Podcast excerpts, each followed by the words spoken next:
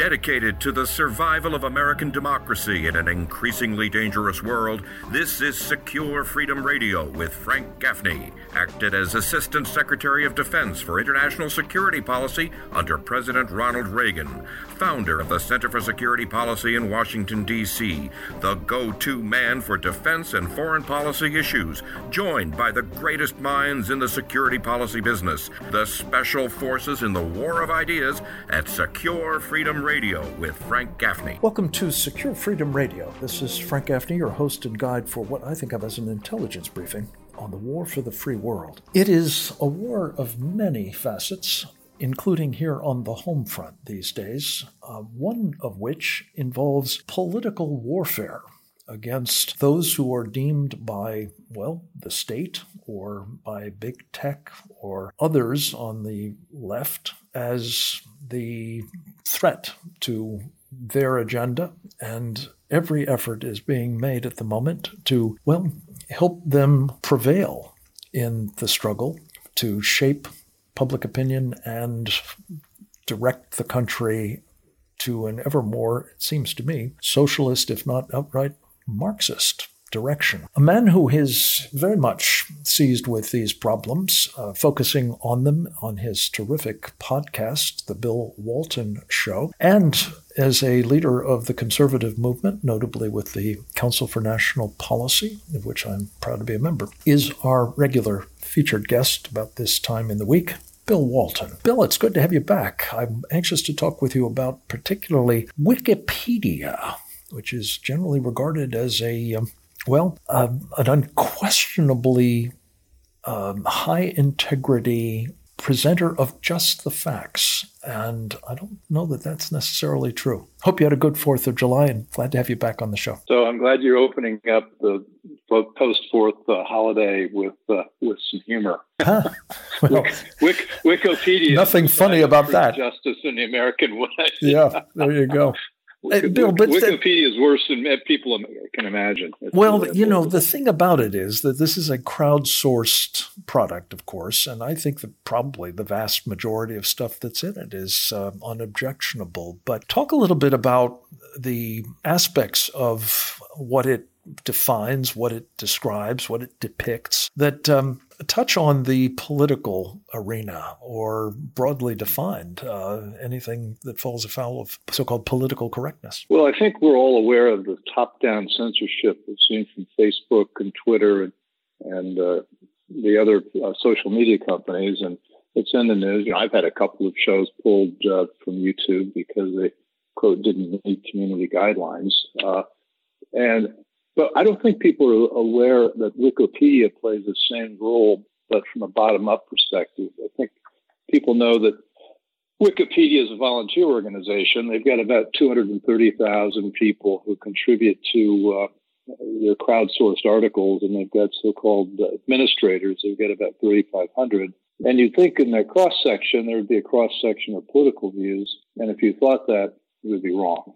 Because what's, what's happened here and I think this started at the outset with Jimmy Wales, is that they they've leaned to the political left on on things on articles and and uh, topics that, that matter politically. And what they do is you you post something and you are supposed to reference a legitimate news source. Well, Wikipedia, in its wisdom, has, has banned uh, Fox News, the New York Post, the Daily Mail, as uh, as legitimate news sources, and it also includes this incredible, incredible intellectual, uh, intellectually interesting uh, journals like Quillette, and uh, of course then there's the Federalist. Those are also banned sources, and so what ends up happening is Breitbart uh, if you're on the opposite side and you weigh in on Wikipedia and you say, you know, we've all had our own entries uh, edited with this lens. I know you've been you've been uh, put on the pillory uh, unfairly. So, well, yeah. So if you want to if you want to if you want to reference other sources, would say, wait a second, that's not right. Here's what's right. Um, they won't let you do that. And so it's an entirely one-sided uh, story. And as you point out, I'm a, I'm a I'm a Shakespeare buff, and you can go in and research Shakespeare with, and it's relatively unbiased, although they do, do get into the dead white male issue uh, all too often. Um, but yeah, Wikipedia is one of the big problems, and of course, with most young people having grown up on it and finding it a trusted source, it just means there's another there's there's another biased uh, source of uh, quote truth. Right, indoctrination, really. Um, Bill, you know, uh, uh, this is of personal interest, as you say, because uh, I actually had sort of a, an editor, I think they were called, uh, uh, who seemed to be goaltending my personal uh, profile and uh, ensured that all kinds of horrifically slanderous things were there and featured in it, and anything that might um, balance out or actually suggest that I'm I'm not uh, as awful as is suggested by some. Well, um, well was, as I, look, as I look at it, you're up you're, you're up against somebody who has a personal vendetta which is just totally. But it was enabled by these administrators and uh, and the system, and every effort to correct it or to uh, challenge it has been uh, met with uh, either indifference or uh, active resistance. Um, but what's so interesting about this, and why I really wanted to talk to you about it today, is one of the co-founders of Wikipedia, a fellow by the name of Larry Sanger.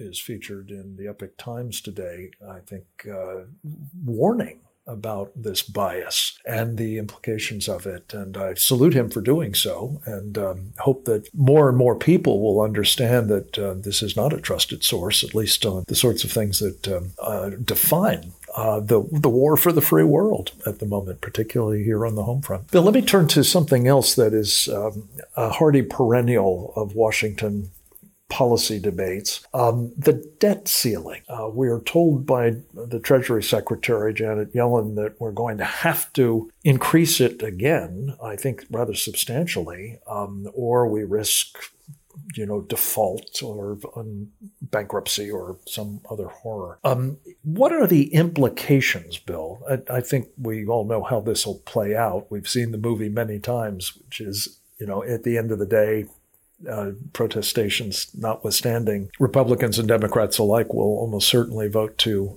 lift the debt ceiling further. But talk uh, as a as a thoughtful former financier on Wall Street, as well as a leader of the conservative movement, what are the implications of our debt simply skyrocketing and uh, seemingly with nobody thinking there's any problem with that happening at all? Well, the problem we have right now, Frank, is that there's this distortion because of all the money coming into the economy from the federal deficit and from the Federal Reserve monetizing um, the deficit. Uh, no one seems to be paying a price. The stock market's at an all-time high. Uh, people's net worths are high. Uh, the economy, at least the big company part of it, has rebounded after the COVID lockdowns, and so there's a sense of unreality everything's fine and gee, we've taken the federal deficit from a trillion to two trillion, maybe three trillion this year. Nobody seems to be paying attention, and this this frog is getting boiled um, slowly. And, you know, but I'm reminded of that story from Ernest Hemingway. I think it's his Sun Also, one of his novels. Somebody had gone broke. They said, uh, "How did that happen?" And he said, "Well, slowly. Uh, then all of a sudden." and yeah, we're we're I I haven't checked the numbers recently, but I think our deficit uh, total where are we now? We're at uh, 25 trillion. Maybe. I think it's north of uh, that actually at the moment. Uh, but I've I've lost track the, because Biden is adding trillions so rapidly. It's hard. Yeah, to keep I mean, up. it's hard to keep track. But we're, you know, debt as a percentage of GDP is at, is at levels that were, I think, north of where they were in World War II, and the deficit as a percentage of the economy is higher than that, and that was a national emergency. And we're just whistling along, and the Republicans, um, you know, having failed to pay, they're paying the price for having failed to, to stop the, the budget deficit increases, you know, the ceiling year after year, decade after decade. And so now I'm, I'm afraid I'm of the view that it's going to come up. We're going to have some headlines, and then sure enough, uh, everybody's going to say we've got to increase it, and and, and the uh, the horrible stuff just keeps marching on. Uh, I guess I guess what I'm getting at know, is I, I, what what are what are the inevitable effects of this? Um, is it is it uh, the dollar loses its status as the reserve currency of the world with a whole lot of awful knock on effects? Is it that we you know, watch the economy essentially crater with uh, inflation or stagflation or worse? Uh, or are we simply just saddling our children with a debt they will never be able to um, get out from under, and and what are the consequences of that? Well, it's going to it. Well, there'll be a re- there, there'll be a day of reckoning. There'll be a crisis point at which time we will no longer be able to service the federal debt, and that time is going to come when inflation, which is baked into the cake right now, starts to influence interest rates, and interest rates go up, and as interest rates go up, the federal debt goes up, or the, the burden of the federal debt goes up, and very easily we could end up with more paying more interest on the federal debt than all the other expenditures of government combined, except for entitlements. Um, so we're going to crowd out defense spending. We're going to crowd out uh, so-called infrastructure. Uh, that's going to be a ugly day. Um, That's when that all of a sudden view, thing kicks in, right? to well, and, and, but I think I, I think what, as a practical matter, what would happen is that uh, you know, thinking like a private equity guy, when you get a company in trouble, you have a lot of debt. Where you just have a conversation with your lenders and you say, folks, you may think we owe you a hundred million dollars, but we can't afford that, so we'd like to reset the debt to twenty million. I mean, they're known as a cram down. And I, I think we're going to see governments all over the world in haircut, cram down, engaging in, in, in crushing the savings of, uh, of, of people worldwide. Uh, you know, you and I could do some science fiction catastrophic gaming out of this thing, but it, it, it'll be ugly. We talked last week about Bill Gates buying farmland.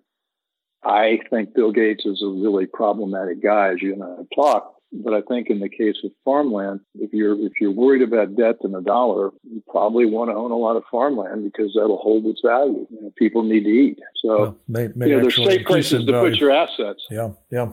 Well, there, there is, there is that. Bill, we, we were talking about uh, a number of things last week, as a matter of fact, and one of the other things that I just wanted to um, update with you on um, was what Bill Gates and Larry Fink and others uh, on the left of the capital uh, markets or capitalist system, at least, um, are propounding, uh, propounding, namely that we all have to get into uh, environment, social justice, and governance um, related um, investments uh, and and activities, for that matter. Um, what's the true value to the investor of the so-called ESG portfolios, um, and and are people likely to be surprised that their money is actually going into them, and to what end? Well, the actual value to the investor, that's a great way to put it. The actual value to the investor is they get to pay higher fees uh, for owning essentially the same portfolio as, a, as an S&P index fund.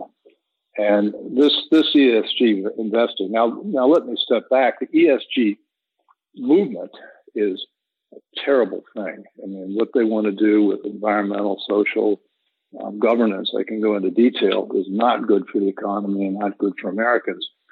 But the ESG investing piece it's, it's about, in short, Bill, isn't it, the fundamental transformation of our energy sector, our you know our governance structures well, and corporations. Yeah, e, e, e, is things like carbon footprint, so-called social greenhouse justice. gas. Uh, well, social justice that would fall under the uh, G or the S part.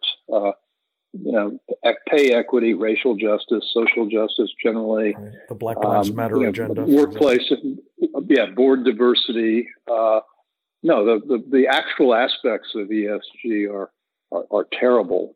Uh, but the investing piece of it, people should understand that if they think they want to be woke and put some money in an ESG portfolio, just remember that the investment management business has slapped ESG name on three or four hundred uh, portfolios in, a, in the last year or two, um, particularly since younger investors think that's the place to be. But they didn't change their portfolio holdings. All they did was relabel the product. And, you know, generically or g- generally, Wall Street manages trillions and trillions of dollars is that that's increasingly gone to index funds, which charge a much, much lower fee than actively management funds. And they're charging active management funds for ESG, which means you can pay 25 basis points for an ESG fund versus you know, 0.1 basis point for a, uh, 10 basis points for a uh, index fund. So you're going to be paying roughly two, two and a half times the fees. And fees, of course, are the main one of the main drivers of investment returns. So you go in an ESG fund, you're basically guaranteed um, a lower return just based on fees alone. And and what I suspect is ultimately going to happen, if it isn't already underway, is that there are a lot of people's money that's being put into index funds that have actually got an ESG agenda and they don't know it. They're not they're not uh, d- directing that. They're not particularly woke. They just find themselves investing. As, by the way, they're investing in China, uh, many of them without their knowledge. And by the way, some of the same people, like notably Larry Fink of BlackRock, as we've talked about before, Bill Walton, is all about investing in China, even though it doesn't do very well on E, S, or G last time I checked. So the question is really are, are the uh, investors being dunned in effect um, through this uh, this marketing scheme on the one hand, and worse, perhaps, uh, actually having their funds uh, channeled in ways that could be very harmful to our economy, to our uh, you know, our, our investors' portfolios and, and uh, retirement funds and the like. So all of this is is something that uh, we appreciate your expertise on, Bill, and appreciate you keeping us apprised of what is happening in the market um, specifically. If, you, if your broker if your broker says you if your broker thinks let's take a look at this GS, SGSV fund, ask him about ask him or her about fees, and ask him about the portfolio composition, and ask them whether it differs very much from the S and P 500 um, uh, it, and it, it, likely will not. Well, that's the best case, it seems to me. The worst case is that it does, and that's going to be harmful. But um, either way, you can be sure that they're going to get rich off of these kinds of transactions. Uh, the investor may not. Bill Walton, so good to talk with you, my friend. Thank you for this visit each week. We very much value it and look forward to doing it again next week. In the meantime, Stay well, my friend. Next up, we'll speak with Gordon Chang. We'll take stock of Xi Jinping's rant last week and why the media didn't seem to think there was anything wrong with it. That and more straight ahead. Visit us at facebook.com slash securefreedom with Frank Gaffney.